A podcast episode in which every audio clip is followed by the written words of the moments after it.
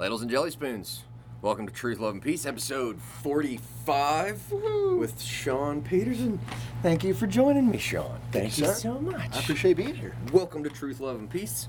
Sorry, we're kind of camera's not quite framed up right. That's always my my fault. We play with some stuff. See, I can do it two ways. I can press with this over here. Oh wow, look at you. Ta-da! Look at that. That's way too much on my back. We don't need any of that. So, we are here, deep underground in a hobbit hole somewhere. Speaking of hobbit holes, you need to be able to see my bare feet because we're at the beach. Holes inside of Mm. holes inside of holes. There you go. Last time we were here, Russell didn't tell us that there were lights in this room. So it was very dark, but look at that. We've got We have at least one more. It's still, you know, we still like to keep it pretty dark, but uh, It's perfect. It's perfect. it looks the same in here no matter when you're in here. That's kind of what we what we want, you know. Well, it's awesome. I wish I had a cave. I don't have I don't have a cave. My cave sits out in the sun and bakes. It's not nearly as nice. I was jealous of this place for many, many, many years before I got the opportunity to actually be here. So I feel very, you know, fortunate and honored that Russell was, you know, uh, kind enough to let me share his space. And, Hell uh, yeah, I love it here. Love it here.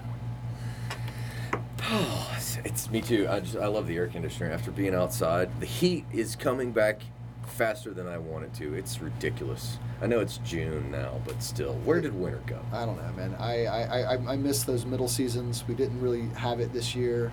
That that spring thing that other people have. We didn't have it. None of that. And uh, I don't know. I've gotten into like gardening. Like it's kind of weird. The last couple years, you like get dirty and stuff? I mean, like straight up, like barefoot. Like I'm, I'm barefoot out, just digging in the dirt. Russell's corrupted you. I, I, I love it. Perhaps I'll, I'll take it though. I'll take it. So Uh, what do you what do you grow? What do you garden? Oh gosh, man! Right now we just, I mean, it's just simple. I mean, it's not like we're we're not farming or anything. We just have some cucumbers and tomatoes and things like that, and we've got some herbs and flowers up front, things like that. But uh, uh, my girlfriend, her mother is like the gardener. Mm. Like like they have acres of land. It's all planted. She works like hours a day in her garden. Uh, produces food for we. Uh, 30, 35 quart bags of green beans are what we took What? the other day. Uh, Poundage wise, what does that come out to? I have no idea. 10, 15 pounds probably? At least, uh, no, no, way more than that. I had a, Yeah. I, I had a very, very difficult time picking up the bag, and I can, you know, no, it was like we're, we're talking like well, you know, I'd probably say 60, 70 pounds worth. yeah. Um, and then she's got Sorry, I forgot exponentially more. than that. it's, uh, It's. Yeah, that's just the green beans. Yeah, so it's like, and I'm, I'm inspired by that. Like, you know, the whole idea of growing your own food, man. Like that whole Mhm. idea is, I'm very, very, very into that idea. Yeah. So uh, I've I am been- too. I'm starting small. I'm trying to, trying to, trying to just. I've, I've never made shit grow before, so just making something fucking grow is beautiful. We had some cucumbers last year, and they they they didn't do well. We kind of learned from our mistakes. We're trying to do better this year, uh, in terms of spacing them out and things like that. But um, you know, just just watching watching her bring in like literally like we've got a year's worth of green beans that this woman produced in her yard. Isn't it amazing how not easy that is, though?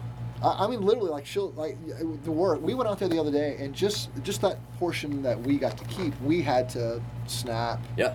We, we blanched them, which I learned is you know boiling hard for a few minutes, and mm-hmm. then ice water, and then you know you individually bag them in Ziploc bags. So You do it all. We do it all by hand. You know, it's like Yeah. sitting there and snapping the beans, like as a family, communicating, talking, and hanging out, and uh, it's just beautiful. So no app for this. There's no app for it. There's No no, phones involved, There- no there- computers. There's a few nifty little gadgets. Actually talking to human beings. actually talking to Getting human dirty. beings. It was great. This still happens? It still happens. Oh my god. It Still happens. It's uh, it's it's. Who are you, Peter Pan? I, I've been very inspired by it. I'll, I'll just say that. Like I've, I've been great. going out and just you know digging up parts of the yard and planting things and trying to get them to grow. And it's just. Uh, I'm jealous. I can't grow crap. I—I've. I've I've never been able to. And, but I'm I'm 40 almost 44 years old. How old are you? 38. So you've got a few In years. July, You've got a few years to figure it out. I'm, I, I, you know, I'm, I'm just now. I've tried gardens before. It's not like this is the first time. I've tried it before, and I've Oh. killed a lot of things. So I'll go with it. I It's killed everything out at my place. the uh, there's just because there's no shade, there's so much sun, Yeah. everything dead. We grow sandspurs like nobody's business, but Yeah, we that's got about of it. those, man. I was surprised. We we thought our soil was crap, you know, just total Mhm. crap. And as soon as I broke broke it into it, it was like just dark and earthworms. So we were What? like, It's perfect. Oh yeah, yeah. So we, Nice. we, we got very lucky in that respect. So Very I can't take all the credit for actually getting things to grow. It's you know I, I haven't had to like you know revive our soil or anything like that. It's it's it's been pretty spot on since we started. But Nice. but yeah, so that's that's something I've been kind of into lately. That whole idea is just I don't know. I think people that that do that. I, I've never been a hunter, Mhm. but that concept of killing something and then having this Yeah. freezer full of meat because I'm definitely I'm not a vegetarian. Mhm.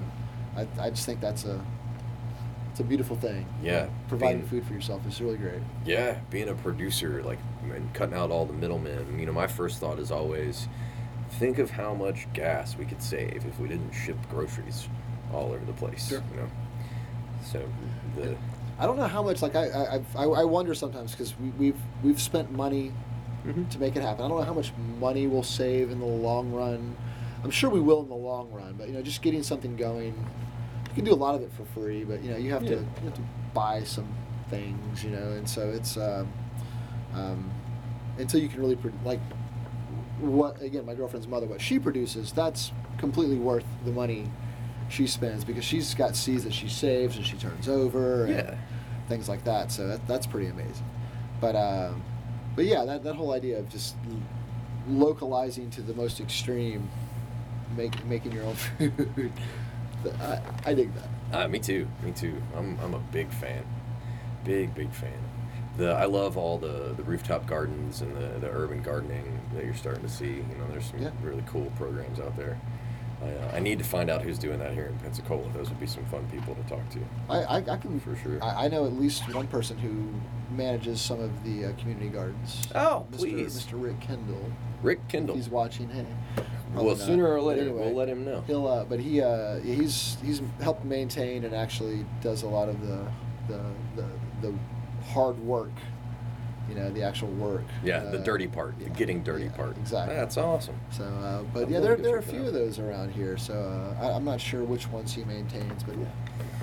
But yeah, that whole idea of uh, we have a uh, a friend who wanted to garden, and their landlord was not cool with them tearing up a manicured lawn, which is, is unfortunate because manicured lawns are so just Waste of water and so- other things. So many. There's there's so many you know reasons against having a manicured lawn. But if you're renting a home from somebody and they, we're fortunate that the person we rent from is like Cool. great. Please plant things. That, that's great. Yeah. And uh, you know, hopefully she'll get some of the harvest. You know, but uh, but Sharing uh, is caring. Exactly. uh, but they've ended up uh, because of that situation. They've ended up finding someone who's got a lot of land who wants to literally like like have a community garden with him. So it's not a you know open to the public community garden, but Yeah. they've actually like got somewhat of a co-op where several people are planting That's the and way to go. working it. That's the and, way to go. And it's rather large, and I'm sure it'll end up. I'm again amazed at what a few acres of land, what that can produce. Yeah. And uh, if you just put in the time, I mean, my little plots take you know, I, I probably spend you know half an hour, maybe forty-five minutes a day, just Yeah. watering, pruning, things like that. But uh, I'm gonna get food out of it. So it's, That's not the only thing you get out of it. Uh, there are a lot of people, a lot of scientists that are doing the research right now to back up the initial evidence that says being hands-on in a garden and, and being in close contact with nature it's actually beneficial for your digestive system.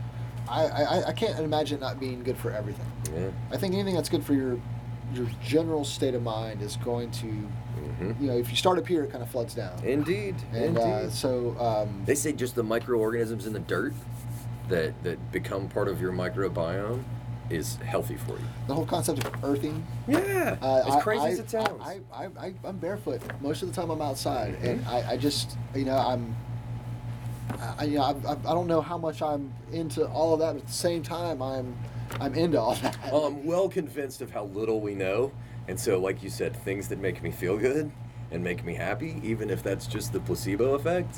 I don't care. And I'm I- okay at, with it. At this point in my life, I, I, I don't care. I, I really, I, I don't. I don't break things down as much as I used to, and I don't Yeah. know if that's good or bad, but but I, I've really kind of learned to to on instinct. If something really just just feels right, uh, uh, you know, in, in making music, I, I, I, I don't I don't break things down to the point of like, is this the the right or wrong thing to do? I really go on more of like, is this does this bring me joy? Does this Yeah. make me happy? Is it fun? And and, and, and I think everything in life kind of has to be that way. Like you kind of have Yeah. to like, is this, you know, it's something as simple as taking your shoes off when you walk outside. Does that make you just that much happier? Like, yeah, yeah I, I like getting dirty. It's it's it's kind of been fun just to get fucking Yeah. dirty. Yeah. You know? When's the last time somebody made a mud pie, right? Like that was Saturday entertainment for years when I was a kid. I don't remember the last time I made a, A fucking pie. sprinkler or a hose and a All couple dudes. That's, that's all you needed. That's all you needed. And, Oh, uh, so it's, that same kind of simple joy of like, yeah, you know, it's just I, I'm not supposed to be dirty, but I I'm dirty. Like, yeah, you know, but, a- yeah, but why not? We should. Oh no, that's exactly the thing though. It's like you're just kind of fighting those. Such a sterile community. Culture has become really sterilized now. That's, Yeah. that's a big problem. I've learned not to mind having a little dirt under my fingernails. yeah, doesn't bother me to, you know, not the end of the world. it's not the end of the world. It'll be okay. It'll be just fine. In And fact, if it'll you be need quite some bit minerals, better. mhm, right there. I've got some grit in my mouth unintentionally. so you mentioned music, so let's double back to we met through music, and uh, I can't I couldn't recall earlier if it was uh, you were playing with it was either Tyler Mack or Johnny Hart It was in the both. early. It was Fatty Waters. Oh, that's right, that's right. It was Fatty Waters at the time, the two of those Man. gentlemen, myself and uh, Justin Headley. and Headley on on Zarak. Yep, yep. That's right, man. And that was we were in the dome. I think the first time I, I ran y'all's sound, which was a beautiful time. Yeah. But that's how we met, and Yeah. as a bass player. But that's not the only thing you do. Uh, no, but that's my that's my thing. Catch people up real quick. Not only are you an audio engineer, but you were a bass player for Fatty Waters at the time. You play bass for a couple of different bands. Have played for several different bands over the course of your career. Yeah. Uh, then let's see, work heavily in the music industry here in Pensacola through a couple of different institutions. One of which is your own creation, if I'm not mistaken. Uh, The Sound Pensacola, Sound Production. audio documentation. Yeah. Pensacola audio documentation. Yeah. So flesh out some of the fun parts of that resume, or the parts that you want are excited about talking about these days, Oh wow. Uh, just so people can catch up with who. okay. Yeah, that's uh, For all you folks that, that haven't known Sean for years. Um, yeah, it's kind of a Pensacola audio documentation is a recording studio. It's this place Mhm. here. Um, it is, gosh, I guess more more a concept. I I, I- do um, I record bands.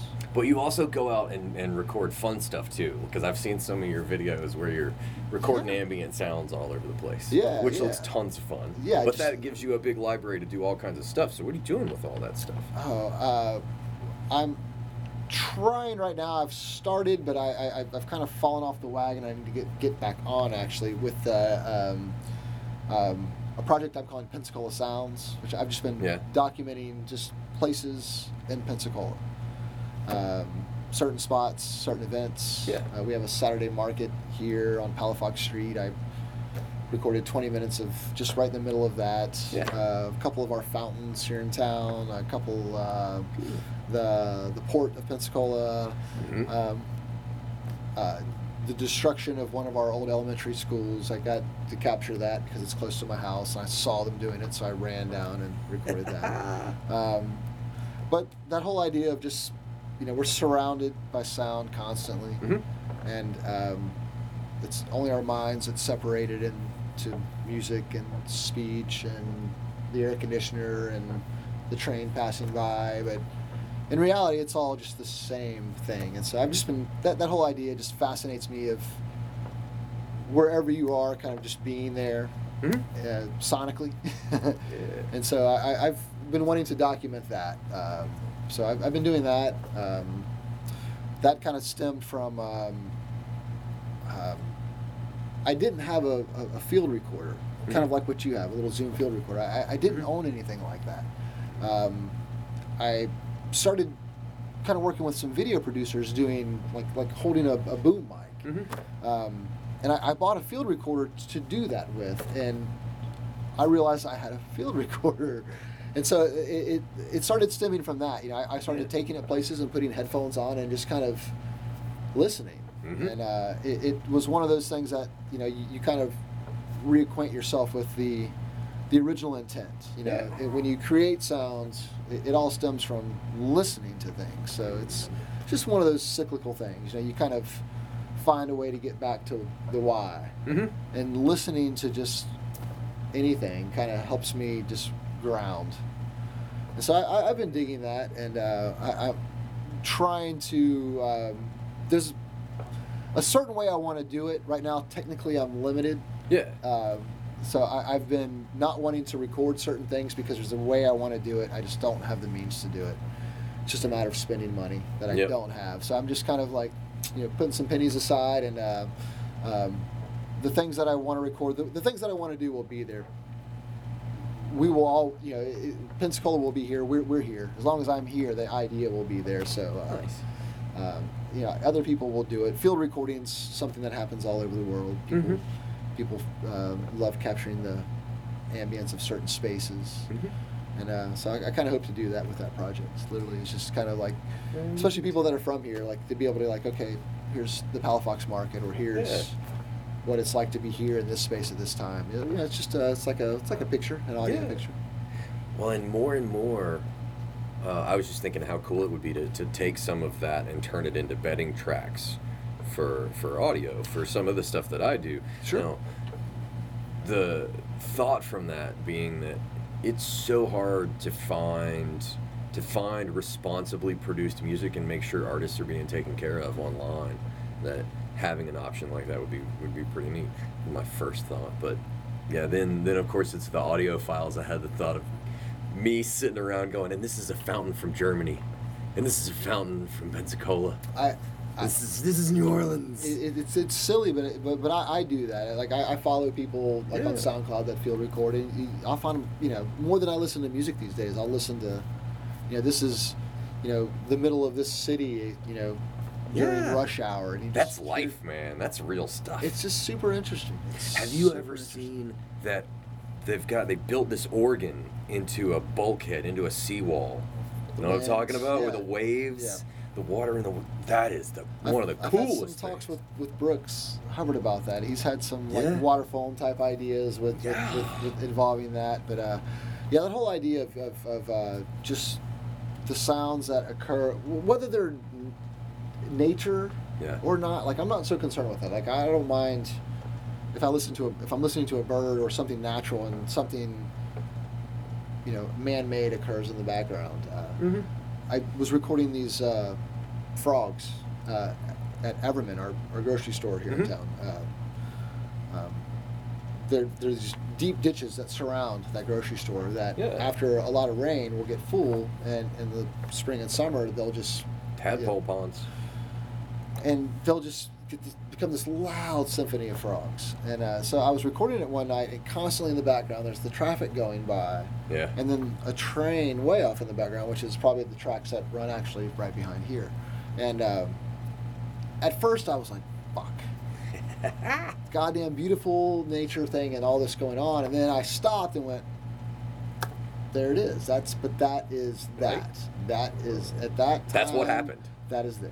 Yeah. That is, uh, you know, and you know, kind of like it's like almost like a journalistic kind of approach. Yep. and, Yep. Um, that's what initially led me to name my whole thing Pensacola Audio Documentation. The fact of um, when you record, especially with music, there's a big differentiation. Differentiate. God, I can't even say that word. Difference. Big difference between. Uh, differentiation. uh, there you go. Um, producing music and recording music. I- Yeah. I, think you can you can record a sound and really manipulate it afterwards, or you can kind of document it as it is. Mhm. Um, I don't have a problem with either one, and I really kind of engage in both quite a bit. But that whole idea of recording something as it as it is, uh, and really trying not to to do anything after that, other than you know, you know when it comes to music, maybe balancing it in a certain way, but Mhm. really not getting in the way of what it actually is. Yeah. Um, I think that's something that gets kind of lost these Mhm. days. We, we really expect things to be very perfect, Right. and they're they're often not. And that's that's the thing that really, uh, again, especially especially musically for me. Uh, um, you think about a, a, a, drummer who has a certain way that they approach time, the way that they will play. Mhm. Um, we have a habit these days of ironing that out and lining it up so that it's, you know, it's, it's a little more on the grid. Um, whereas that's his thing, you know, that's that's his thing. That's what he does. Um, I, I think a lot of bands who are making music these days aren't ready. They're just not ready. They haven't put in the time to uh, become what they're going to be before they try to like really. Um, God, I know a lot of guys that that's like one of the first things they do is is make a record, and I, I, I don't know how many bands I was in and how long I played music before I made a record. You know, what I mean, I mean, we were trying to do that, but we really like you know, it, it used to be expensive. It used to be harder to find somebody who had the gear that could do it. Right. Uh, the first band I was in that recorded, we found a guy who had a mixing board and a cassette deck. And he was able to plug us all in and record us at the same time to his cassette deck. And that, was, that was great, you know. Like, Yeah. like he had 24 channels and mic'd everything. And, and, and it was it was pretty phenomenal for us, you know. And Yeah. then somebody who could, you know, multi-track after that was like, wow, that's phenomenal. And then these days, kids are immediately going into recording to computers and being able to fix all their shit and it being right. Fix. Yeah. And um, and so that that's that's kind of uh an expected thing in a lot of circles of music that I think is. It's Oh. so cheap though. I, I don't know. You know, I, I- think um, it's one of those super, super fine lines and super gray areas. Uh, you think so? It, it, it, it depends on the intent. It really Well, does. here's There- my there's, yeah. My take on the whole thing is, in the approach to podcasting, just to make it relevant, to make the analogy, is that the, like you were saying, the documentation of history. Like you, you're capturing an event. For better or for worse, this is what happened. This is an accurate portrayal of the event, and that's one of the reasons that I don't edit anything. For better or worse, we had this big long conversation that that was a natural conversation. And I think that's something that when you get into the digital age, it becomes easier and easier to remove yourself from what actually happened and try and manipulate what actually happened into what you want it to be. And that gets problematic on a lot of levels, all the way into the reason that amplifiers and vinyl are really good is because you can still feel all the stuff that nobody can hear anyway, which is a whole other realm of, of live interactions, I think. But that's kind of my two cents on that. I'd rather have it real, historically accurate, unabridged, unedited. Because I think being able to do it live is much more difficult than being able to pull it off in post. I, I I have a constant, constant internal struggle with that. Yeah. Like constant. Um, I, I am really in the end, uh, an ends justifies the means Mm. kind of guy creatively.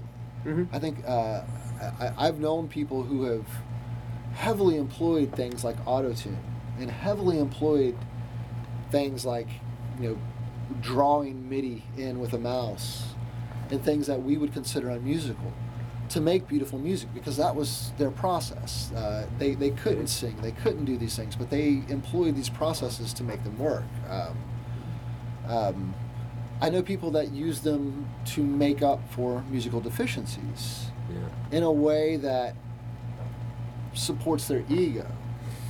Yeah. That to me is the line, and it's a very gray area. I, I- don't know how you, how anybody, it, like how you place a rating on it.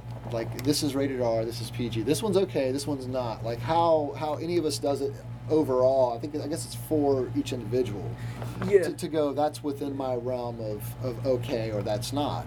I, I love I love hip hop. I love I love sampling. I love I, I love electronic music that's on a you know a very strict grid that doesn't have any play with the rhythm or time.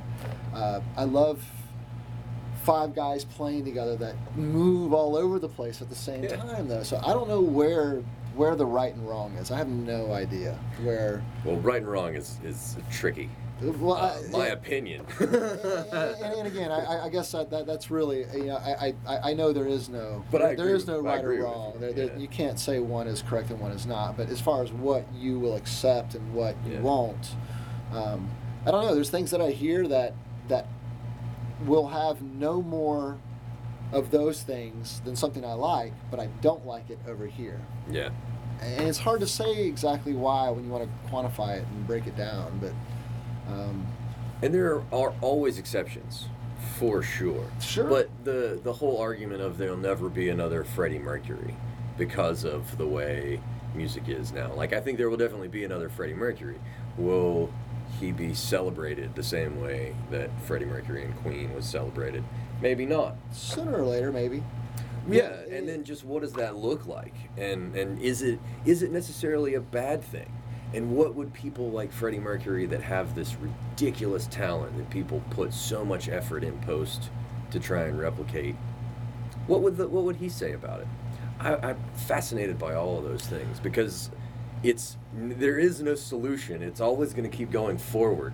We're not going backwards anytime No, soon. and, and you give those guys. You think of the the, the, the, people, and of course, talent is only as is is only worth as much as it's cultivated. Sure. So you take the people like the you know the the Freddie Mercury's, the Jimi Hendrixes of the world. There's people that have that talent who, you know, it's often just overlooked how much time they must have spent Yeah. figuring that shit out Yeah. like figuring that shit out. Like you know, that- that's a lot of fucking time. Um, so th- there's people, childhoods in most oh, cases. Oh god, yeah, yeah. I mean, a, a, a lot of yeah, a lot of Entire fucked up childhoods. childhoods. Like just, just figuring that shit out, locked in a room, figuring that shit out, Yeah. one, one little step at a time. Yeah. Um, there's people doing it nowadays, but I mean, um, yeah, they're, they're not. I don't know that they're celebrated the same way. The amount of information that we have these days, the amount of recorded music, the amount of things that you can find Mhm. um, At the click. at the click. I mean, th- there was there was, you know, there were there were a lot of records made in the 50s, 60s, 70s. There were a lot of you know people, independent people making records in small studios and things like that, but not not like there is today. Just cranking 'em. Not like there is today. Not like when you can you have people just, you know, the amount of music that comes out of Pensacola and Mobile, um, from bedroom studios to to Dauphin Street Sounds type places, Yeah. uh, and everywhere in between. I mean, um, you know, I know guys with an interface and a laptop computer that are making tremendously great music hmm um, and making it and disseminating it throughout the world. And so it's like you can really. Um, there's a lot of bullshit, a lot of bullshit out there. So much bullshit. So much bullshit, but um, the ability to make something and, and, and throw it out there, it's, it's, it's pretty amazing. Yeah. I, I, I love that. I love technology for that reason, for this reason, for this reason. That that uh, if you have an idea, you can put it out there, and Mhm. hopefully Go people fishing. will find it. Exactly. Yeah. You know, hopefully, you know, you have to still do a lot of fucking work, Yep. but uh, hopefully people will find it. Um, Hopefully. I gotta press this button real quick.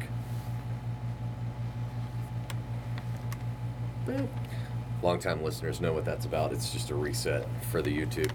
But hopefully people will find it. And it, it uh, it's one of the things that, that kind of fascinates me about the where YouTube's going. I saw somebody say one of the music industry people, which that always raises a red flag for me. Like these people don't deserve to talk in most cases because I think the industry is part of the problem. But that's on its way out, and everybody meant well in the beginning, and blah blah blah blah blah. Sometimes my opinions should be kept to myself. Sometimes I just like to rant. for sure, But- man. but I wonder how from we all know artists get screwed by the industry on a regular basis. That's not that's not really an opinion. That's a fact these days. Spotify is not real nice to artists, and uh, and so one of these one of the industry execs said that YouTube is the worst friend of an artist. And from a YouTube paying people standpoint, I can see where he's coming from. But from an exposure standpoint, with ownership attached to it, I can I can see how he's wrong. So now that plays a lot differently for somebody who puts a free podcast out versus somebody who's making music. But I kind of get it from a comedy standpoint. But I'm curious what your thoughts are on, on how social media, as valuable as it is to help spread the word, do you see any, any big drawbacks in it?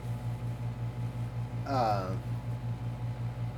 I guess it depends on who you are and where you are in the hierarchy of things. Yeah. Uh, if if you've got Well, millions and millions can- of dollars, and you are you have the spending habits of somebody who has millions and millions of dollars, and all of a sudden your income stream has has fallen a lot, then I, I would imagine that you would be upset with the system.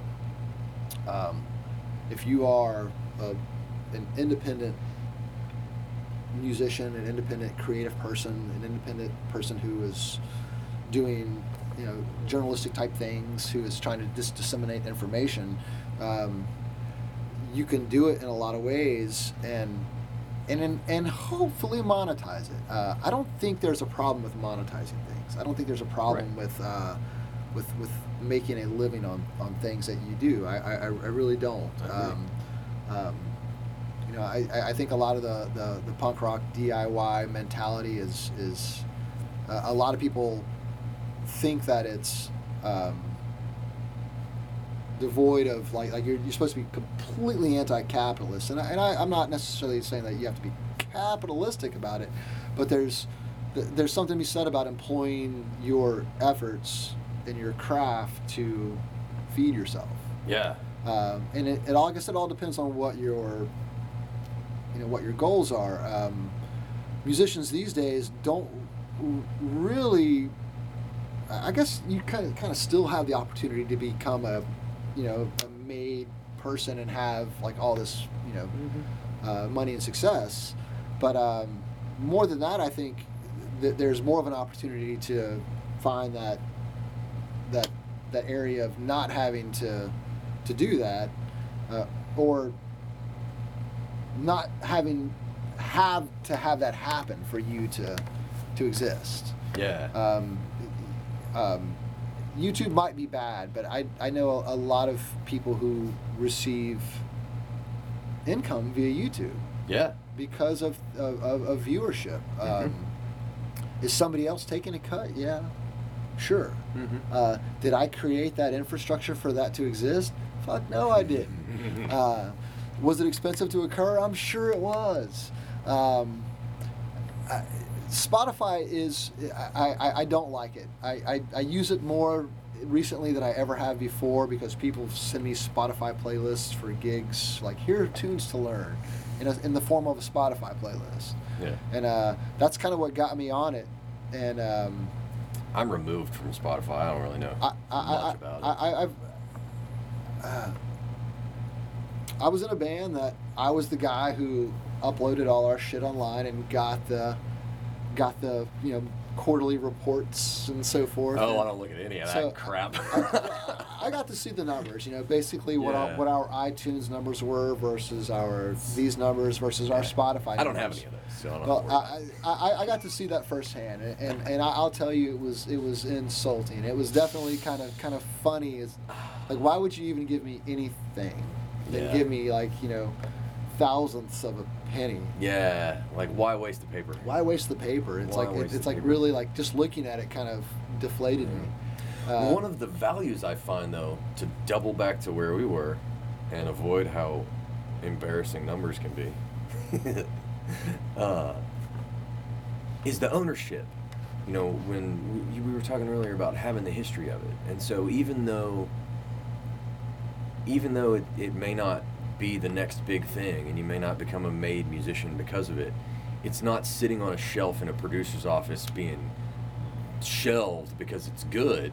It's documented. It's history. So when somebody wants to come back and find it, it's yours and it's Yeah. got it's got you associated with it. I think there's a lot of value in that too. I, I, I, love that. In the end, uh, weighing everything, I, I, I'm going to always vote positive for, for social media. For I'll vote positive for Spotify. I'll vote positive for all those things be, because of that. Uh, Better not. I- I, think it's on. I think it's on us now, though, to, to figure out how to how to monetize it, how to do creative things to make to make money. You know, it's um, um, you know, if you're gonna make a physical release, it can't just be a generic CD that you print a thousand of. It's you got to do something creative with it to make it worthwhile. Um, um, I think there's a lot of ways that haven't even really been explored yet for creative people to, you know, the, the whole, concept of, of Patreon and things like that. Of like, here's here's somebody that I really like. Here's a couple bucks a month. And Yeah. then, then before you know it, like this person's making, they're paying their rent just because of this one thing. I, I think those types of things, Mhm. like, um, hopefully, will will will start to catch a f- foothold. And I know they still haven't yet. People aren't aren't used to that whole subscription thing, but I, I really hope that that uh, that concept of um, and, and I've thought about it for years. The idea of, of, of subscription, uh, the idea of a band accepting two dollars a month from a person, which most people piss away before they even or finish their second cup of coffee in the morning. Two dollars, nothing. They have, you know, they have tons of app subscriptions now that are throwing two dollars away. So if you get two dollars a month from somebody, that's twenty four bucks a year. If you record one album a year, you're making what 10 15 dollars. So you've already like made more money, Mhm, and you're mhm. getting it consistently. So this whole idea of like consistent money and the idea of like okay, you know, you can anybody can buy this for you know I mean it's, some of this stuff's expensive. You know, it's a few few thousand dollars, but Yeah. you gotta. Oh no, no, no, no. We're good. We're good. Um, but you know, I- I- anybody can can make the content these days. Any anybody can do it. If you want to, you can do it. Mhm. Um, so that whole idea of like just hopefully the world will catch up with that. I, I, I- like subscript uh, software these days. I, I've noticed like video and audio e- editing software. They're like they're all going to subscriptions. Like instead of having to spend like several hundred dollars on this, like now you just spend a you know twenty dollars a month and you you just Mhm. subscribe to it. Yeah. So um, and um, more user-based. Uh, what do they What do they call it? Like community-ware, uh, where you've got a lot of people working to, to make it better. Um, it's it's nice to see it heading that direction uh, because I, I think one of the things that comes up when you talk about Patreon, one, I'm terrified because I don't want to be embarrassed. like tossing up a Patreon account, like who the, oh, I don't think.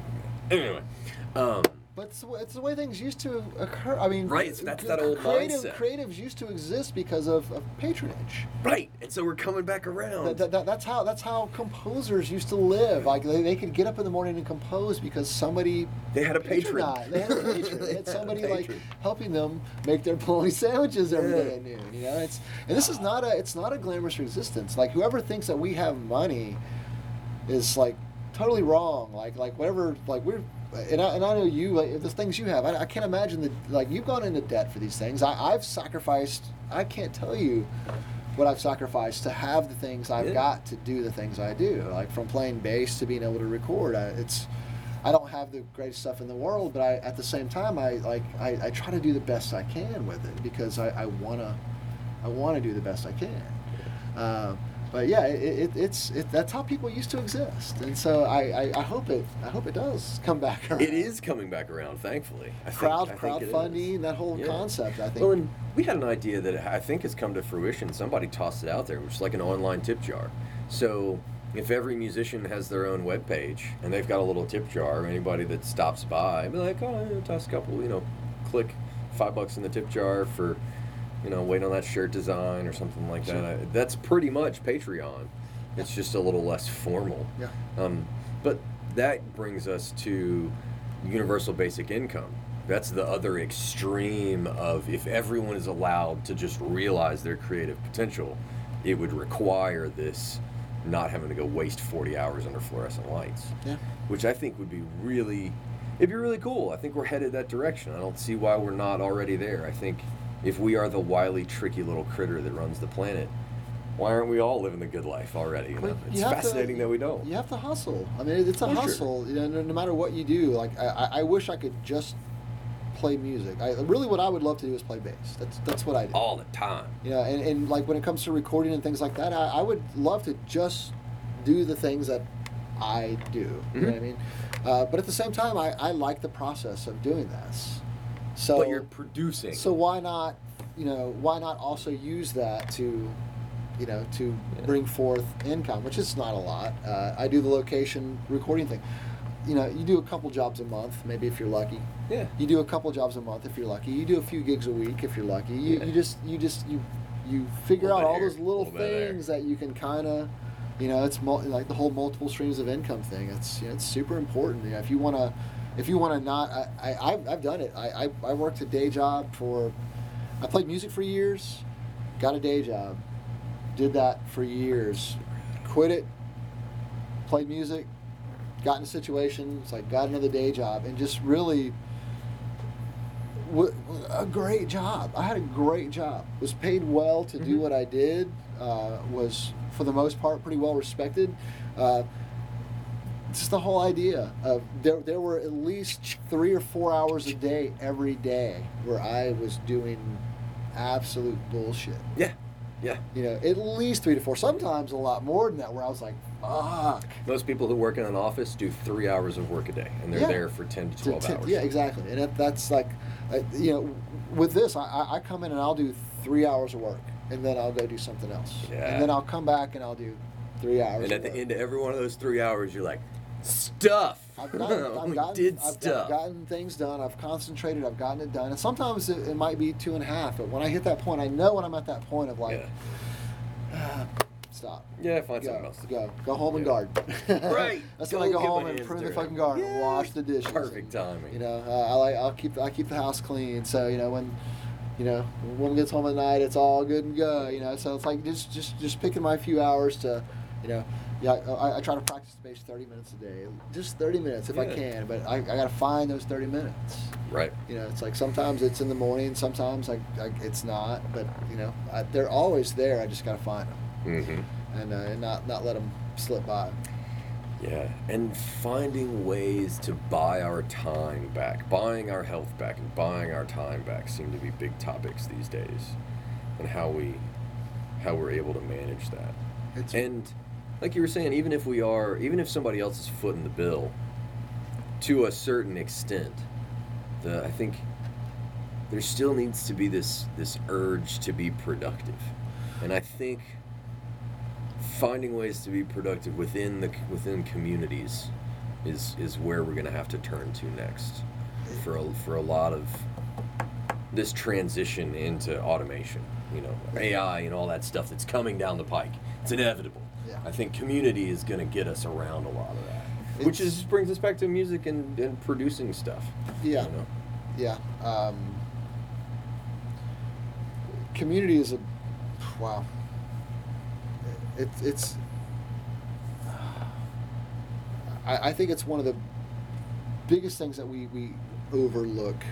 yeah Um, and I, and I, I'm, I'm bad about it. Like I, I, I don't. I'm very reclusive at home. I don't interact with my, my neighbors a lot, but I know them. I know my neighbors. I know their names.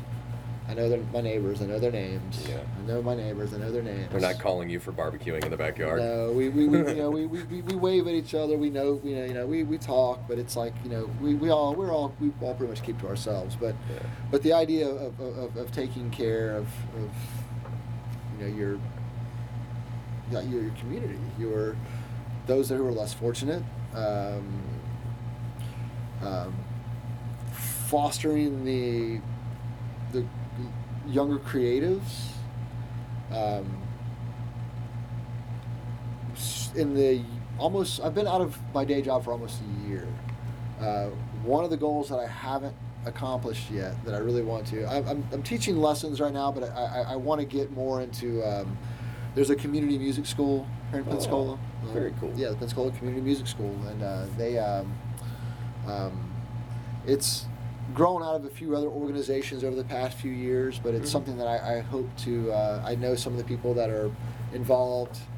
Uh, it's something I want to contribute more to because they essentially um, provide music lessons for uh, kids that would wouldn't otherwise have them.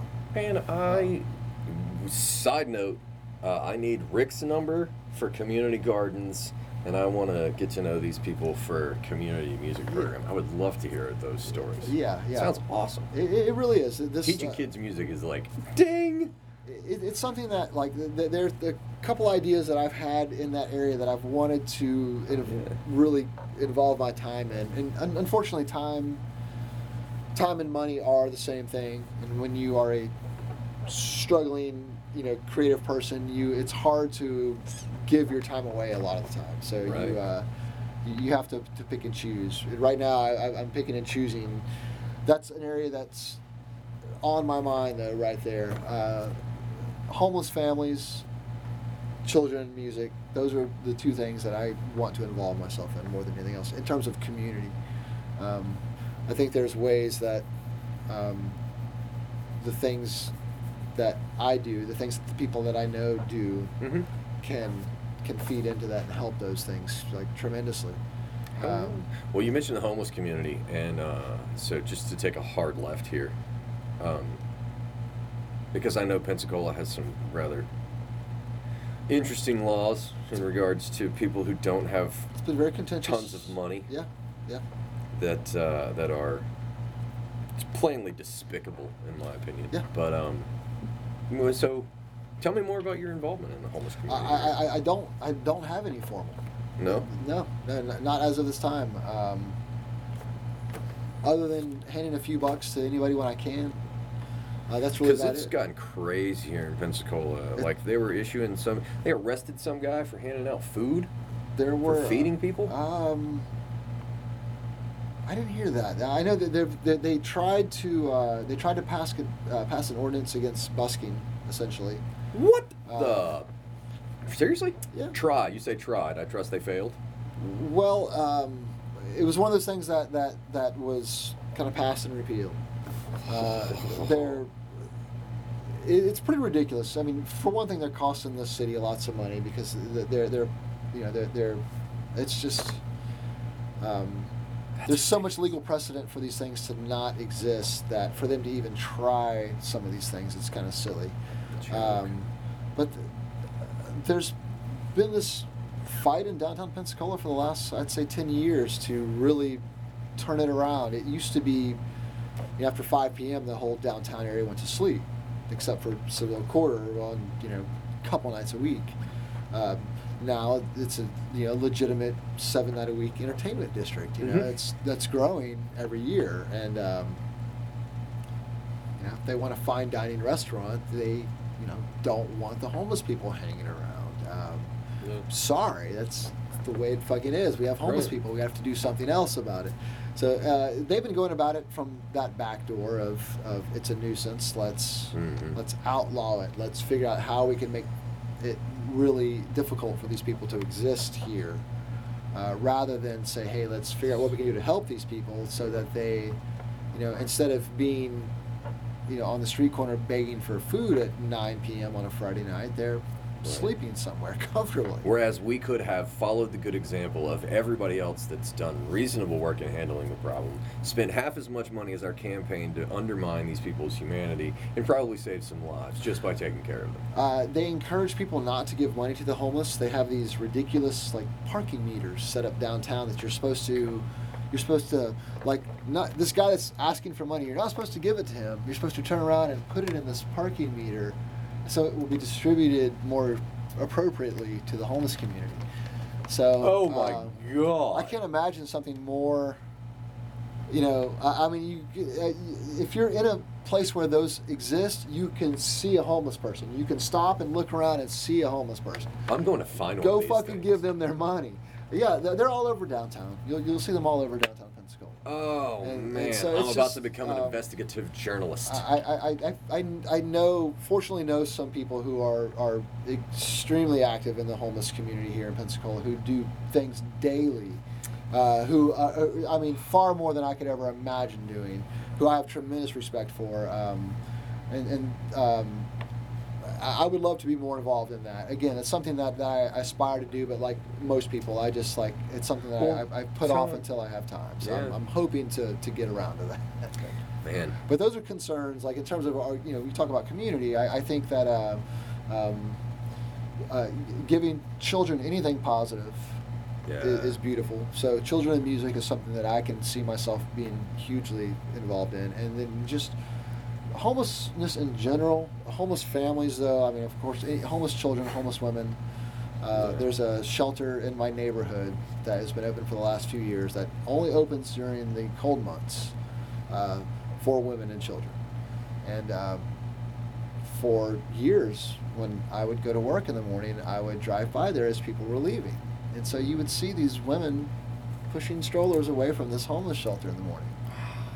Like they can't be there during the day. They're gonna probably come back that night. But man, that if that doesn't fucking, you know, if that doesn't make you think about things, you know, about what's important and what's what's not, you know, in terms of you know, the big picture. It's like, Well, and there's so much out of sight, out of mind that goes on these days. I hope that will be one of the. That's proving to be one of the great advantages of the information age. And, and we've seen social media in very extreme circumstances. You know, The Arab Spring was the first example Yeah. of social media helping to enable, you know, this thing to change just see by that- showing it you out. seen that documentary on Netflix? I don't think so. The Square, I believe, is what it's called. Oh, Tiananmen Square? No, no, it's Or not about Tiananmen no, Square, no, it's the- about uh, the it, it's about the, the Arab Spring. It's a, it's um um Yeah, because there was a square in Egypt. Yeah. That was the, I can't remember the name of it.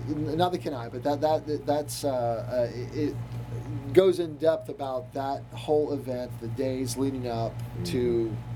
I mean, it wasn't really one event. It was kind of just you know, Mhm. that that time when that occurred. Mhm. But uh, but they talk about that how social media really um, brought everybody together in that respect. Yeah. Um, yeah, uh, I think that's a beautiful thing. Well, and that's what a lot of the, you know, Kurzweil and all those guys had, had said is that the, the access to information is what's going to do it. Like you'll you can lead a horse to water all day long, but you can't you can't force people to change their opinion. But when you put a mountain of evidence in front of them, sooner or later they come around. And so that's the that's what I think is going to drive this singularity. You know, there will be the tipping point will be when it's harder to be ignorant. You know, when it's harder to be informed, or it's harder to not be informed than it is to be informed.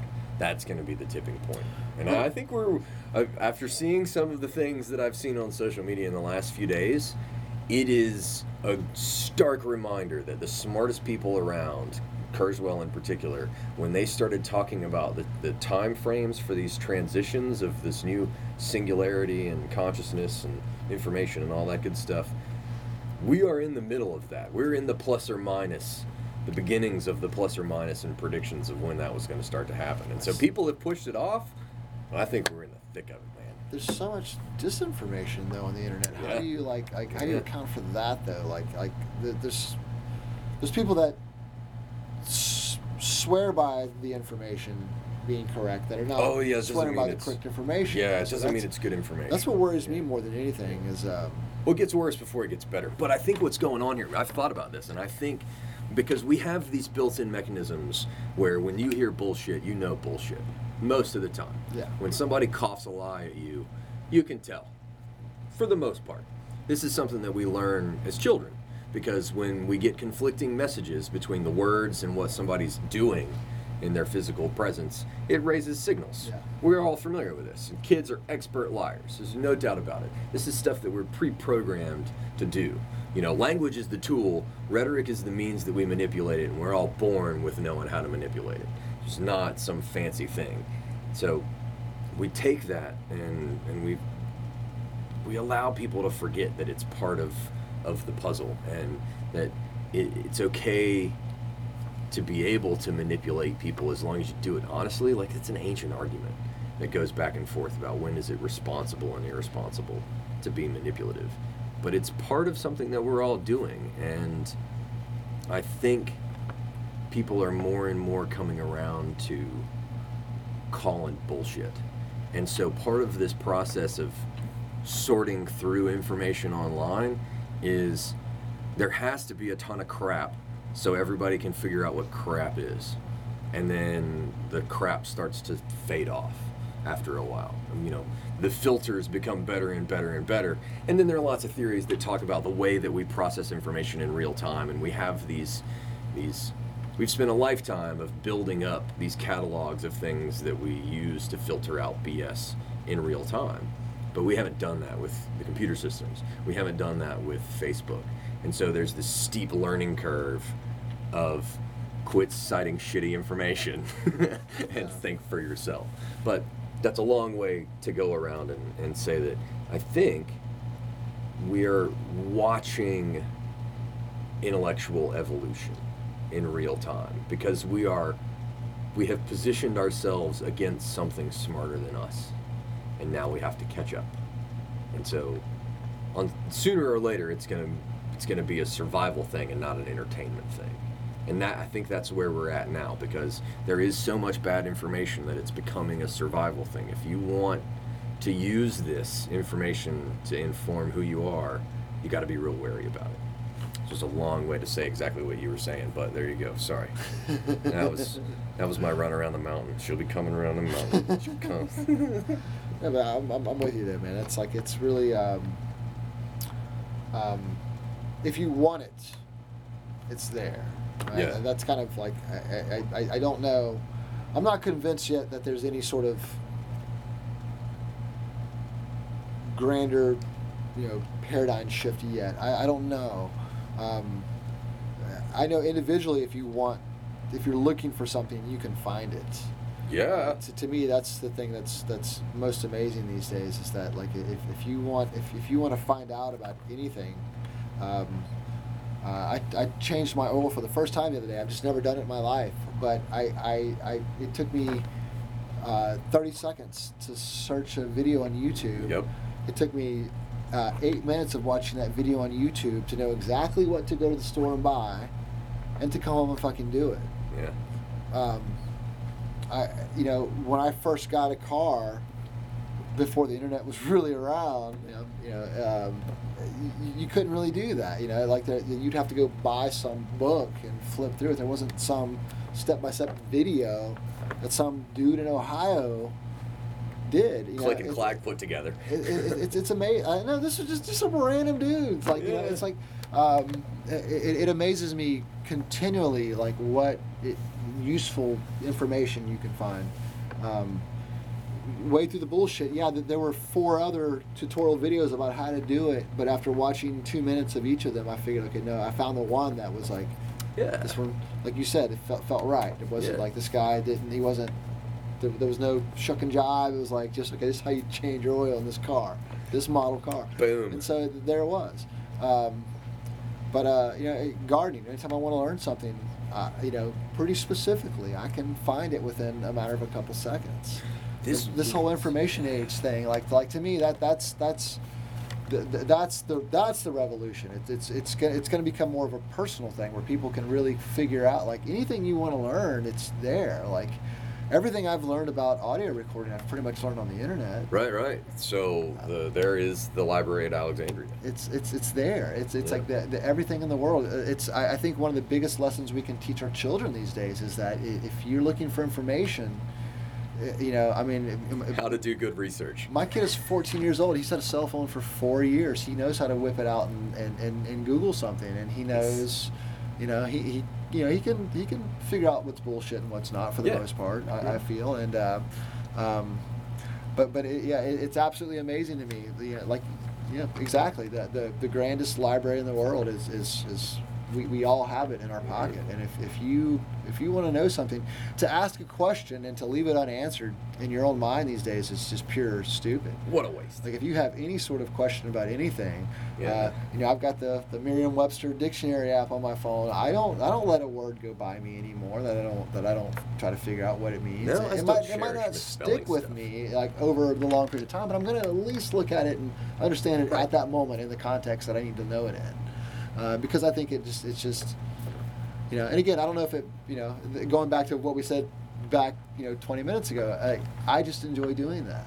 Yeah. I don't know if it makes me better or worse or anything. I don't care, but I enjoy that idea of like, gaining something every day, Yeah. gaining some information every day, gaining some sort of like, okay, today I'm gonna do this, and I'm gonna figure out how to, you know, do this thing a little better than I did it yesterday. Just a little, just a little better, just a little better. That reminds me of playing video games as a kid, just playing the same level over and over and over again. Yeah. I'm just gonna do this until I do it better. until I do it better, until I figure out. And I'm not. I, I wasn't the gamer that my, my son is. My, my son is like yesterday. We had that day where we. Uh, I, I had some things to do in the morning. I was up here for a while. I got home and we were like, "Are we gonna, we gonna go do something?" And you know, the whole family was home and we were all just like, We're right here. like, and so he literally like laid on the couch and played played a video game all fucking day until he figured out how to how to you know get by the shit he was trying to figure out. And Yeah. um, Before they made cheat codes, You know in what I mean? Gamer magazines. Yeah, you know, and and, I, and, I, and, and he's you know he's of course you know you know tabbing over, going to Google and finding shit and figuring things out. But but at the same time, I like I, I I don't have a problem with them playing video games. I don't have a problem with that resourcefulness of like yeah, figure that problem out, figure it out. I can Like, remember having to wait on GamePro to come out. God. What Oh, was that? Was that? oh, that was the game magazine. that would Magazine, tell you okay. the cheat code and all that, like how to figure it out. No, Lord of Mercy. Back in the day, it was a video of, like I, I can. Sorry, I'm just compiling this whole story No, in my head. you. It's such a such a great topic, but uh, remembering back to just all day long, all day long to get that one level, to get that one, to find that one sword or whatever it was. Sorry, I hadn't been a gamer in a long time. So I just I, I, I never did that, man. I I um I, I was Well, how about as a musician, uh, learning a lick or like learning a solo? Did you ever have one of those moments where you're like, "This is it" until it's accomplished? Um. Yeah, yeah, I guess so. Yeah, yeah, yeah. Um, Well, we were talking about like childhood's lost. Yeah. like I'm focusing on this one thing. I didn't start playing bass until well into high school, and I didn't really, Really? get serious about it until like even later than that. So it was. Uh, um, no, the, the the the one thing that I could say I could, I could really apply that whole mentality to would be skateboarding. Really? Like when I was, yeah, when I was in high school, I was I, I skateboarded. So the whole idea of like, yeah, I'm gonna I'm gonna figure out how to how to kickflip. I'm gonna go home from school today, and I'm gonna See, bust my fucking shins That's for blood hours. and sweat. Yeah. And I'm gonna figure out how to do this trick. And uh, yeah, so so the, the, that that was probably the the one thing in my life that I really just was like, okay, I'm gonna I'm gonna figure out how to do this, you know, and spend hours doing that one thing over and over again. But I, I know that that mentality and that discipline carried over into other things, no doubt. But that was at that age when you know when you're like, okay, I'm not, I've got no social life. I'm just gonna, you know, after school, I'm going to do this. Yeah. That's that's what I was doing. I was never like a great skateboarder by any means, but that was like my my thing during those years. I loved it, loved it, loved it. Very cool. I. Uh, I think I was just always too wounded to be a skateboarder. I um, like between getting run over and all that good stuff. I remember being around it, but I never. Uh, I never was not lazy enough, for whatever Yeah. reason. I, I guess I was riding a bike. I was I was riding a bike more than I was skateboarding, so maybe that was where I picked it. But I um. I divulge on that tangent because riding a bike was a lot safer for me than than being on a skateboard. I probably had a couple, like one too many of those shin accidents, and was like, "Screw this!" See, the idea So of like sticking with it. I, I, I did the, the, the freestyle BMX thing for Yeah. a little while, but the whole idea of Do having, that either. having this big bike to me that scared me more than okay. I've got this little skateboard. I can just, just throw that thing out of the way, and you know I'm all good. And, but this big bike that can fall on me, or I can you know get all tied up in, that always scared me more than, than a skateboard. I, I didn't last in that world very long at all. no, we used to. And that world's far more expensive than skateboards. Like I had the cheapest bike That's you could true. possibly find. I was like, you look at these like good bikes are like thousand dollars, but you can get you know a good skateboard for a hundred bucks. yeah, So it was like no doubt that that was far more achievable in my world. we uh, we were, man, I don't know. We, we did some pretty ridiculously crazy things on bikes. I guess mountain bikes is just where it landed for us. I um, but Tony Hawk, like I remember the surf, like coming over to Gulf Shores and watching watching kids surf, and uh, and thinking, yeah, and then just not. Just sucking so bad at it. it's never happened for me. But but those are all good memories, man. Those are all good memories of doing things. And the reason I, I wanted to delve into that is because there's uh, the risk reward is different than it used to be. There used to be blood, sweat, and tears involved. Yeah. And now the consequences are, are more time lost than anything else. Well, we don't, you know, I mean, kids these days don't have the. And I know it's the world. Uh, we just we don't give them the opportunity for personal responsibility that that I know that I had when I was a kid. Uh, we, I, I, I have conversations about all the time about how funny it is. Like when I was eight years old, I was riding my bike, you know, two miles to school. Me too. Yeah. You know, and I was, you know, I was riding, you know, a neighborhood or two over to my friend's house, mm-hmm. you know, eight, nine years old. Yeah. You know, by the time I was, you know, in middle school and high school, we were riding all over fucking town. The thought of letting my son ride this bike a mile from my house now at 14, almost 15, I'm like, fuck no, you're not doing that.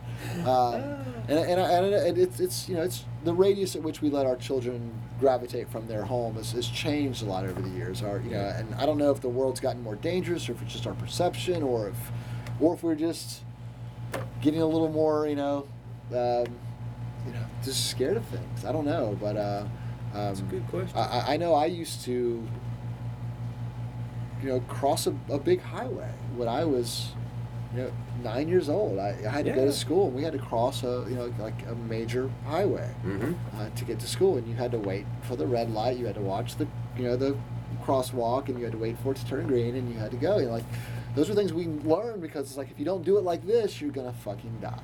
Right. The car's gonna fucking run over you. This Right. is how you do it, you know. And you learn those things early. And, and I don't, you know, I don't know. Like, I, it's weird for me to even think about these days of letting.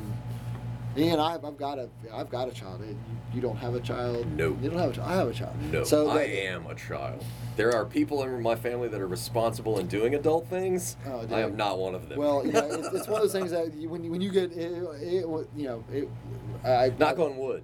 Who knows? It's it's a wonderful thing. I could have one show up tomorrow. It's a beautiful thing. If, if it happens, never know. embrace it, enjoy it.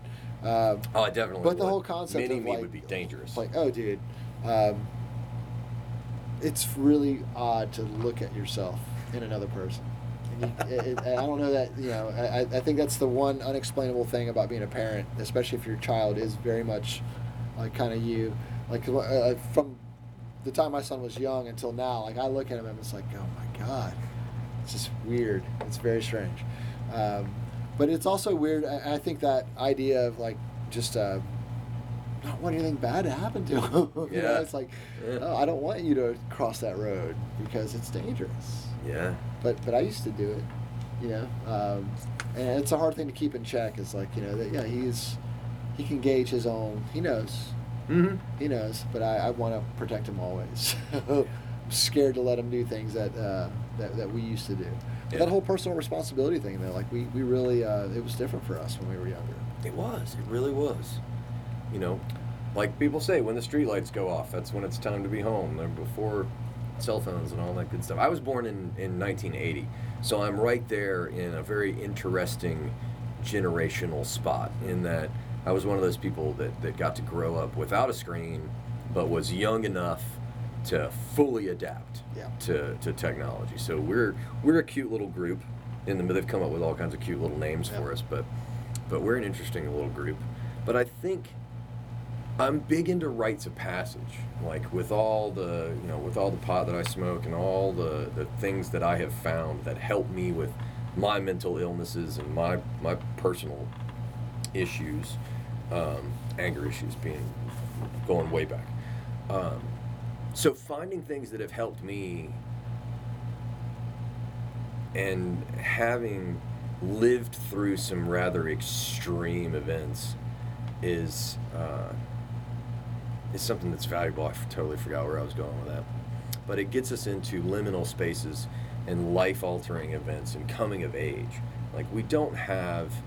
This is where I was going. We were the rites of passage and assuming these personal responsibilities, the way that that other cultures, previous cultures, other civilizations have, that carry weight and carry consequences. Specifically, the ones uh, like doing altered states of consciousness, be it from chemicals, it's always from chemicals, but be it ingested or just induced. And one of them is pain. You see lots of rites of passage that involve pain, and you see lots of rites of passage that involve coming to terms with, you know, ego death. You know, mushrooms is one that's used a lot with teenagers across lots of cultures and lots of different places, specifically because it helps teach people about ego.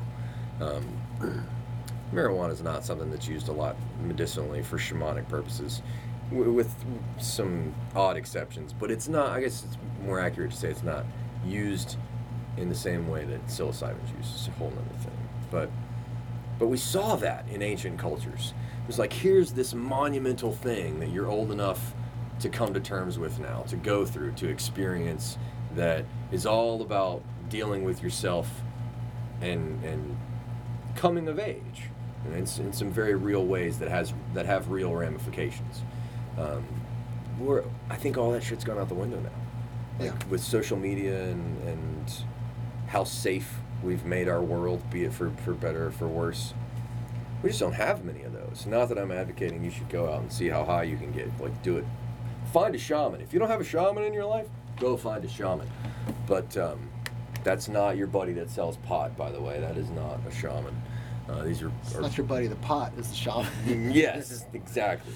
exactly. Yeah, it, it um, um, we don't, and that really is about the closest we have anymore. Though is, is people having personal experiences that that they that they through what I don't know. I don't know what makes somebody have an experience with with a drug that leads them to become more aware of of things or or makes them become more of a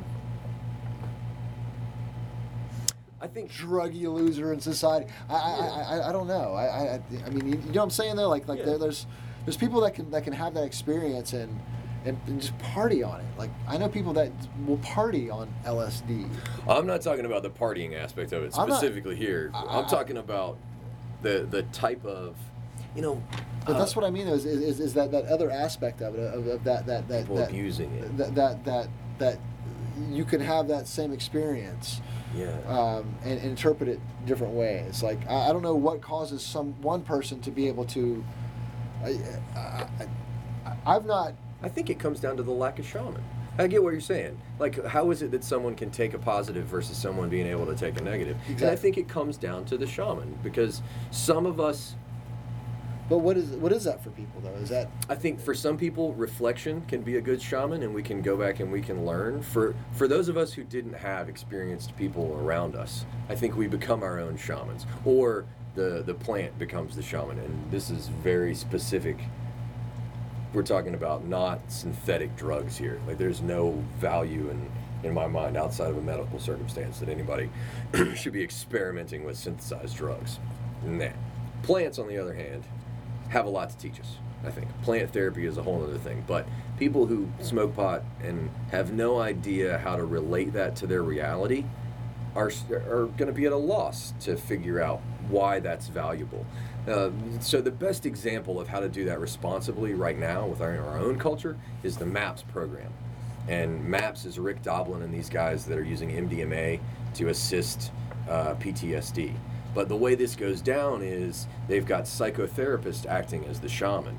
So these people will drop MDMA in a clinical environment. They'll sit on the couch, and then they'll have a, a psychotherapist there with them to talk and to discuss. So they've got an anchor. So you've got someone to guide you through this and help explain, or to help you understand that that process, not understand, but to help you process the things that you want to process in that space. And that's without that, you're just kind of guessing at, at what can I glean from this meaning wise.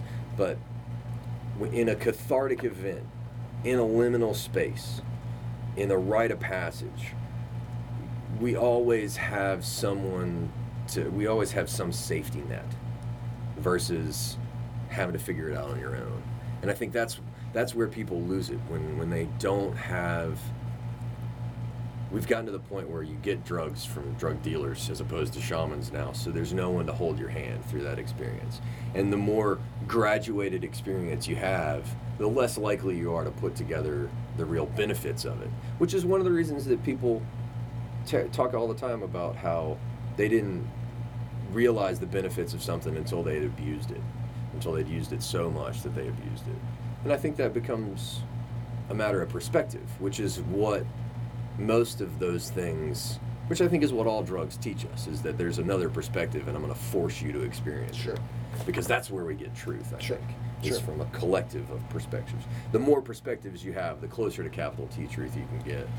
To know that just just to be aware that there is another another perspective. Yeah. I think it's, it's like a hugely powerful thing to become aware of. Yeah. You know that there is. That's the value in it, I think. Yeah, yeah, and, and, and, I, and I would agree. I mean, that's you know with with with with pot with marijuana. That's that's always been my biggest love of it is the perspective shift. It's Yeah. like there's this perspective shift that allows you to, um, um, at least for me, and I think for a lot of people, like you can you can shed some of the things that you are constantly focused on, and they seem to get out of the way.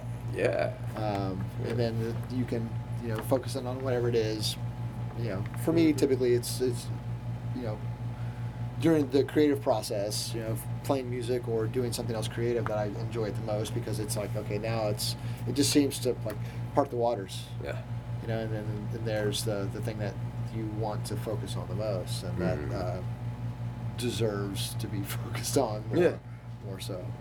Um, but yeah, that, that's an interesting perspective, man. That, that that that people are just kind of like floundering through it. I guess they're they they they they uh, they're they're giving it without any meaning, um, without any perspective that it um, can even be a learning process. Yeah. I think so many people are even oblivious to the fact that there can be things gleaned from uh, a psychedelic experience, or um, I mean, I don't know if, if being being stoned as a psychedelic experience per se, but it kind of is. It's I mean, it's it's definitely putting you into a Well, and what you choose to do in the space too. Yeah. Like there's a difference between escapism and experimentation.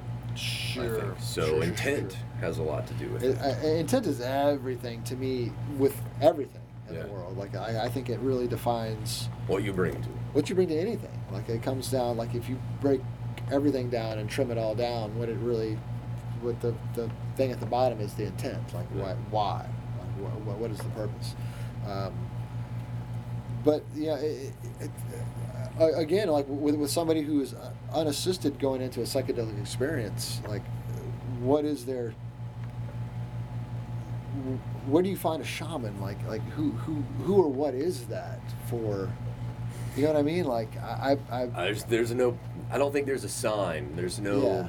guide on how to find that. Yeah. And so I think a lot of it is comfort. Like because you can, like you said, in some instances, the the, the medicine can be the shaman, or or whatever the chemical can be the shaman, and in some instances, it's just finding finding a guru. You know, it's that the buoy in in storm that, that one reference point that becomes the shaman i think and some people can step into that role readily and then some people luck into that role for other people but going looking for it i don't i don't think i don't think you can you don't go looking for a shaman a is shaman, shaman always a, is it is it a person? Is it an idea? it can be anything either. It can be anything. it can be anything i think it's the. I've always been curious about that, like like the, the concept of a of a concept being the the thing which yeah.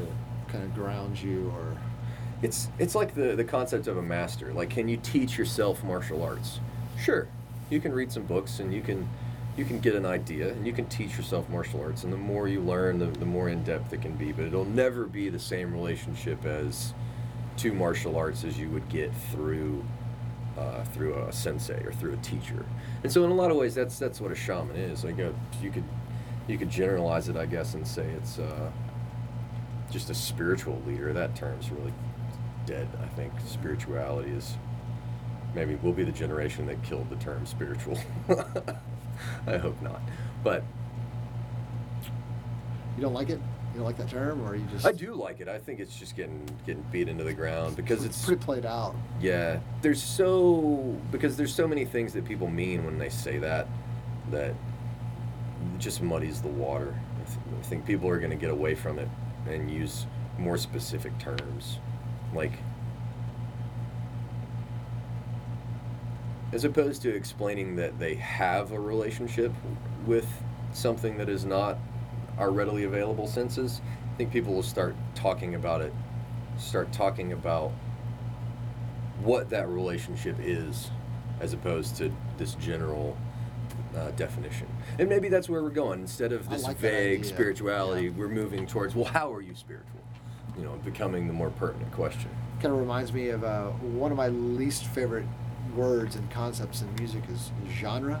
I do tell. Uh, well, ju- just the idea of uh like like a style of, of Yeah. music versus something that it, it, it to me it, like it robs things of, of the, the cultural thing that they are. Like you know to, to, to think about uh, Latin music as a genre of music or funk as a genre, like you know like like and, and, and I I mean more in terms of like like approaching it from a musician. Like like there's there's people that will wonder can you can you play funk or can you play Latin music? Like it's a genre that you should be able just to academically learn Uh, rather than I guess spirituality to me is, is kind of that same thing. It's like kind of become this thing that like the whole the whole concept i- is gone. Like it's devoid of anything that it really is. It's now this kind of thing that that's has become this academic thing that's no longer got any like s- spirituality. It's got to have a root in something. It's got to have a root in.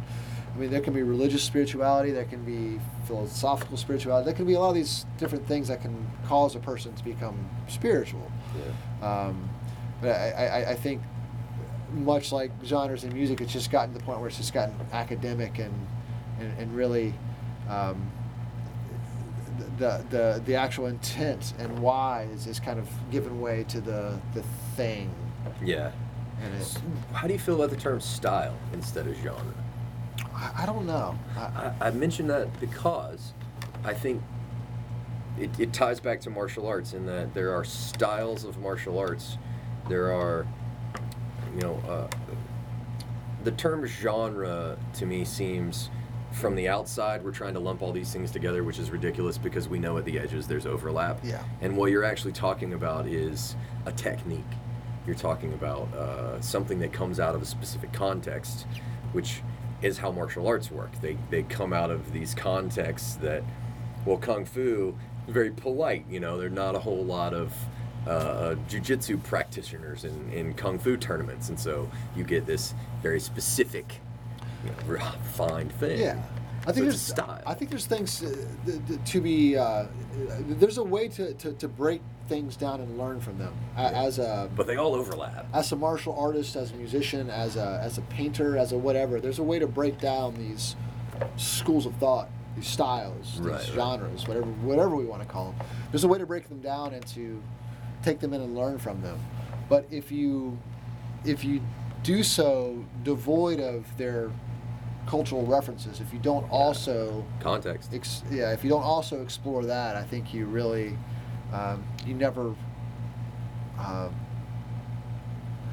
my opinion, you just don't get to the meat of it. You don't really get to, Yeah. uh, you don't really get to the, um, um, I, I would find it, it, it hard to believe um, that somebody could really um, pull it off without without getting to the cultural Yeah. context Like, of what it. do you know about mariachi music if you've never been in a mariachi band? I mean, you like you I could be a badass mariachi guitar player, but if you've never played with other people that do that, I can tell you a lot about.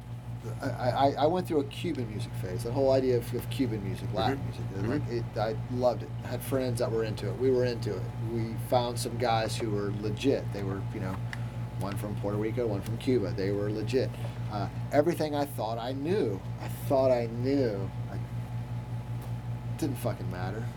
Like I wasn't playing it correctly. Like I, I, I missed everything about it. Like I'd learned everything about it. I knew exactly where, you know, I knew Yeah. you know where the beats were supposed to lie. I knew how the I knew Built how the, on sand. knew how it all worked. knew how it all worked. You know, musically in my head, I knew how it all worked. I could break it all down. I could play the shit. But like, um, one of the guys, uh, his name was uh, Rene from uh, uh, from Cuba. Mhm. Beautiful, beautiful human being. Um, Renee would play the maracas, and like I used to think people, you'd pick up a maraca and you'd shake it, right? Like you don't play the maracas. Like there's nobody who says that they play the maracas.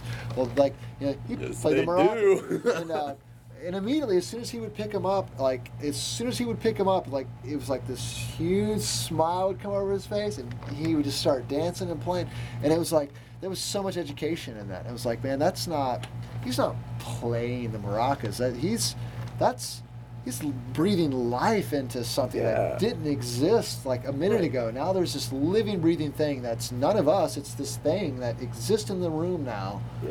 that is it's it, it's com, you know it's comprised of joy and it's this thing this you know this intangible thing that now exists in the room that didn't exist before and people that can bring that into a room are just to me that's the most amazing thing in the world like i love Yeah. musicians who can bring that into a room um, Hell yeah. you know it's um, uh, there's a lot of there's a lot of we're fortunate there's a lot of guys around here that can that can do that um, um, uh, uh, Owen Finley Oh, one man. of my one of my favorite people in the world Love it. you know, last Sunday night at, at Vinyl Music Hall, Owen plays a solo, bass solo, and it was the it was the, the the highlight of the night. Like everybody is just like everybody in the room is smiling and laughing at the end of Owen's bass solo, and who cares what he played on the bass? Like I don't even remember what he played on the bass. I just remember at the end of it, I was was happy, and that's Exactly. that's something that not a lot of people can do. There's you know, and we're fortunate. There's there's a lot of people around here that are really, really good at that. You know, we, we have a lot of musicians around here that just bring bring joy into the room. Had a great conversation with Jake Peavy the other night about this. We were talking about Yeah. Colonel Bruce Hampton, and that was the Oh, lesson. yeah, we, hang on, we, hang on, hang on. Before we get into the Colonel and Bruce, we're mm. gonna reset this. Okay. We okay on time? Oh yeah, we're fine. We're fine. Just in one of the the transition. Sometimes the transition Well- gets clippy. So you were talking with Jake Peavy about the Colonel. Yeah, it just I mean that was you know he had mentioned that was one of the lessons he had learned from Bruce was he had spoken to Bruce about what what music was like Yeah. what is this thing and uh, and you know my fortunate time that I got to spend with Bruce it was one of the greatest lessons I took from it which I still try to you know grasp every day was that what music is is just it's joy in the room it's just bringing joy to the room it's um, ego is the exact opposite of that. It's um, when we're really concerned about what we're doing and what we're playing and the notes we just messed up and the chord progression we just, you know, or or this this awesome thing we just did, this awesome lick we just played. Um, you know, you look, you, you, you look up and, and, and you realize how many people you really affected with that. And it's probably, you know, probably the two guys in the back with folded arms who are the other bass players there who, who just like my, who just you know looked up and didn't smile or anything, but like noticed that you did something. Right. Uh, versus that moment when you're just like, okay, the whole band just exploded and everybody in the crowd just exploded. What was that all about? Well, that's that had nothing to do with that other thought at all. Right. Um, and so that that's just um, that whole uh, concept of bringing joy, man. That that idea is.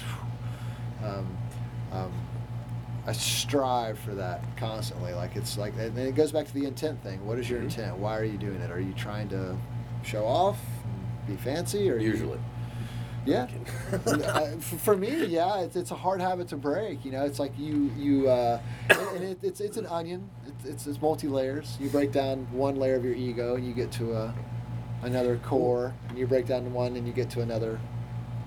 I was thinking about it from a, from another standpoint. Like I, I keep coming back to the martial arts thing because I've been watching a lot of jujitsu competitions and the so this idea of a winner and a loser is it's a perspective thing because the greater picture is the loop, like you say. And so it's not a not a question of who's winning or losing. It's how intense can we make this cycle. And once that cycle reaches a fevered pitch and the room explodes and the band explodes and everybody's having this moment, you can't you can't lose because nobody can win. That's where I'm trying to get to. Like how how yeah. It's a collective. It comes comes back around. Yeah. It, it, it's a collective thing. Um, I've had um, moments on stage with bands that musically were amazing. Mm-hmm. That um, the room did nothing. I've had Hmm. I've had times on stage where the band was less than stellar, but the people in the crowd were were ready for something, and so they were grabbing a hold of whatever they could get. Yeah. Um, I've been in rooms where both those things intersected, and it's just pure joy. It's that that's when it Yeah. when you want it. Um, I love that Um, analogy. Um, the pure joy analogy. it, it, it's- it's really like like that. That's when it all kind of happens. That's what it's all about. And, and, and with with any style of music, that's you know, um, people can bring that in different ways, which is to me what is amazing about artists. Like you listen to somebody like Thelonious Monk. Uh, it's kind of heady music, you know what I mean? It's it's it's not you know it's not what you're typically going to put on at a keg party or something, you know.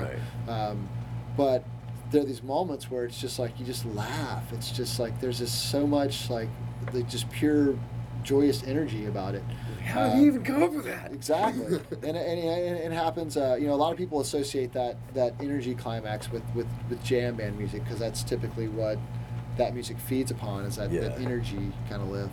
Um, a lot of times that music gets devoid of, or not devoid, but it starts to lack some of the musical sophistication that you would like. If you know, sometimes it's just about that. Okay, let's play a solo and and build the volume Yeah. which is a very easy trick to employ, and it works. It feels Oh, good. It still feels good. Three But chord stadium rock is three chord stadium rock great. for a reason. It's great. It's great, and uh, you know, it's a, a it's a lot of jam bands in the world that exist on that like idea that they can go from nothing and then ten minutes later they're up here, and it's Yeah. you know, it's it's an energy and a volume lift. Um, there's some people that can do that with the a musical sophistication though. That's amazing as well. Mhm. Um, it, it, it's um, in the end though it's all just about that that experience of, of, of feeling that momentum shift um, why do people watch sports they watch it for the momentum shift it's that it's that interception it's Mhm. that dropped pass it's that it's the when it's the momentum shift that Schadenfreude. You know what I mean? Like that's exactly what it's all about. So music, it's the same thing with music. You're, it's about the momentum. It's about the energy. You want that Yeah. that energy shift to occur, and by whatever means necessary. If it occurs, it's going to feel good. Yeah. Yeah. So you know, if it's if it's Phish doing it or or you know Wayne Shorter, it feels good. That you know? payoff. And you get that payoff in the end. You know, it's it's that's what, kind of what it's all about. It's an awesome, awesome thing. I can't think of any bases we haven't covered. I um would love to, to keep rambling, but I, I think we've we've pretty much encapsulated it Cool. at an hour and a half. Wow. I feel That like long? I've eaten up most of your evening. Yeah, this wow. has been wonderful for the little gray cells. Wow. Did, did I did I miss anything? Do you have any, any thoughts that you would would want to add in closing? No, I, I Well- can't remember what all we talked about. So. That's a good solo then. That's a really good solo. Uh, well then, then share the plugs with everybody. How can people hear your music and uh, and check out some of the stuff that you're doing? Oh well, right now, um, Give us the dot coms. dot coms pensacola audio documentation dot com um, building that currently it's kind of dry at the moment but uh, uh, and you can also find it on facebook and instagram Nice. uh, um, gigging in mobile uh, every wednesday night with um, john milham and mr ben jernigan Wednesday night. We're Where at? at the Dauphin Street blues company What time 9 p.m until? You know, I do some stuff in Mobile on a Wednesday. you do I do. i know that's why i was I'm gonna Come out. harass y'all. okay is Thank yours for later me. earlier uh, We usually start at like it's earlier. It's Yeah. earlier. cool Earlier. So I'll be able to. And if you guys are right down there, I'll walk over. come by I will. It's been it's been fun. Been doing that. Been playing with, with John Hart a lot again lately, and um, Very cool. yeah, just, just plugging away, man. Playing music. Um, there's a Pensacola band called Surrounder. I don't know if you've heard of them yet No. or not. We're gonna yeah, they, we recorded their first record last year, and we're gonna start on their second here real soon. Nice. Where Uh, where are, are they? What's how have I not heard of them? I mean, there's lots of music I haven't heard of, but They're, they're we know the same people. How have I not heard of this? they're they're kind of in a, in a little different little different scene than we normally kind of kind of run with. Do Uh, tell, do tell. But um, they uh, check them out. Surrounder. Surrounder. Awesome. Anybody I know? Mm. No? Nope. Cool. Nope. New stuff. Yep. Love new stuff. You'll dig it. You'll dig it. Uh, let's see, let's see, let's see. Anything else? Scam County. Everybody look out for that. Oh yeah, that was the one I was going to ask you about. Scamp County is this this video that you're doing some video It's a some sound production sitcom. for. It's, it's, a, it's an actual sitcom. sitcom. Okay. It's an actual. job. It's a sitcom pilot that uh, some friends have been working on for years and years, and uh, I know I've uh, seen them on Facebook. Yep, yep. Um, they have a Facebook and Instagram.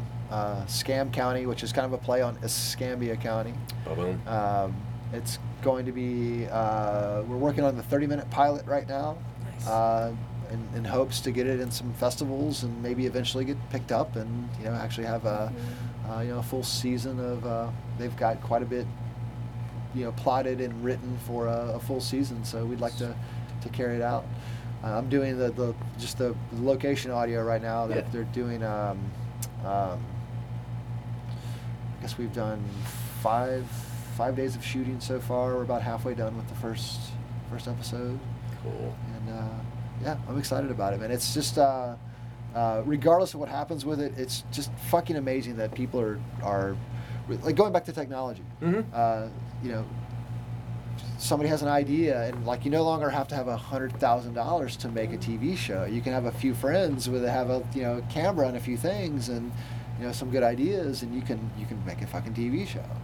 Um, Oh. It's really it's really amazing. So um, a, an amazing group of guys over here who've putting it together. And I mean, it's it's legit, it's scripted. Uh, everything is. Um, uh, is done as, as legit as it can be, so I'm, I'm, I'm pretty excited about it. That sounds fucking amazing. There's a real Scam County. Scam County, Scam County. So we're uh, yeah, check it out. I can't wait. Yeah. Uh, let's see. Is there anything else? I uh, I think I can't think of anything else. Cool. I think that pretty much does it. Thank you so much, Sean. Thank you. This I has been a appreciate you. pleasure, man. Appreciate you being here. Yeah, man. I me appreciate you ramble. having me. Yeah. So, uh, until next time, ladles and jelly spoons. Thanks for tuning in, and until then, truth, love, and peace.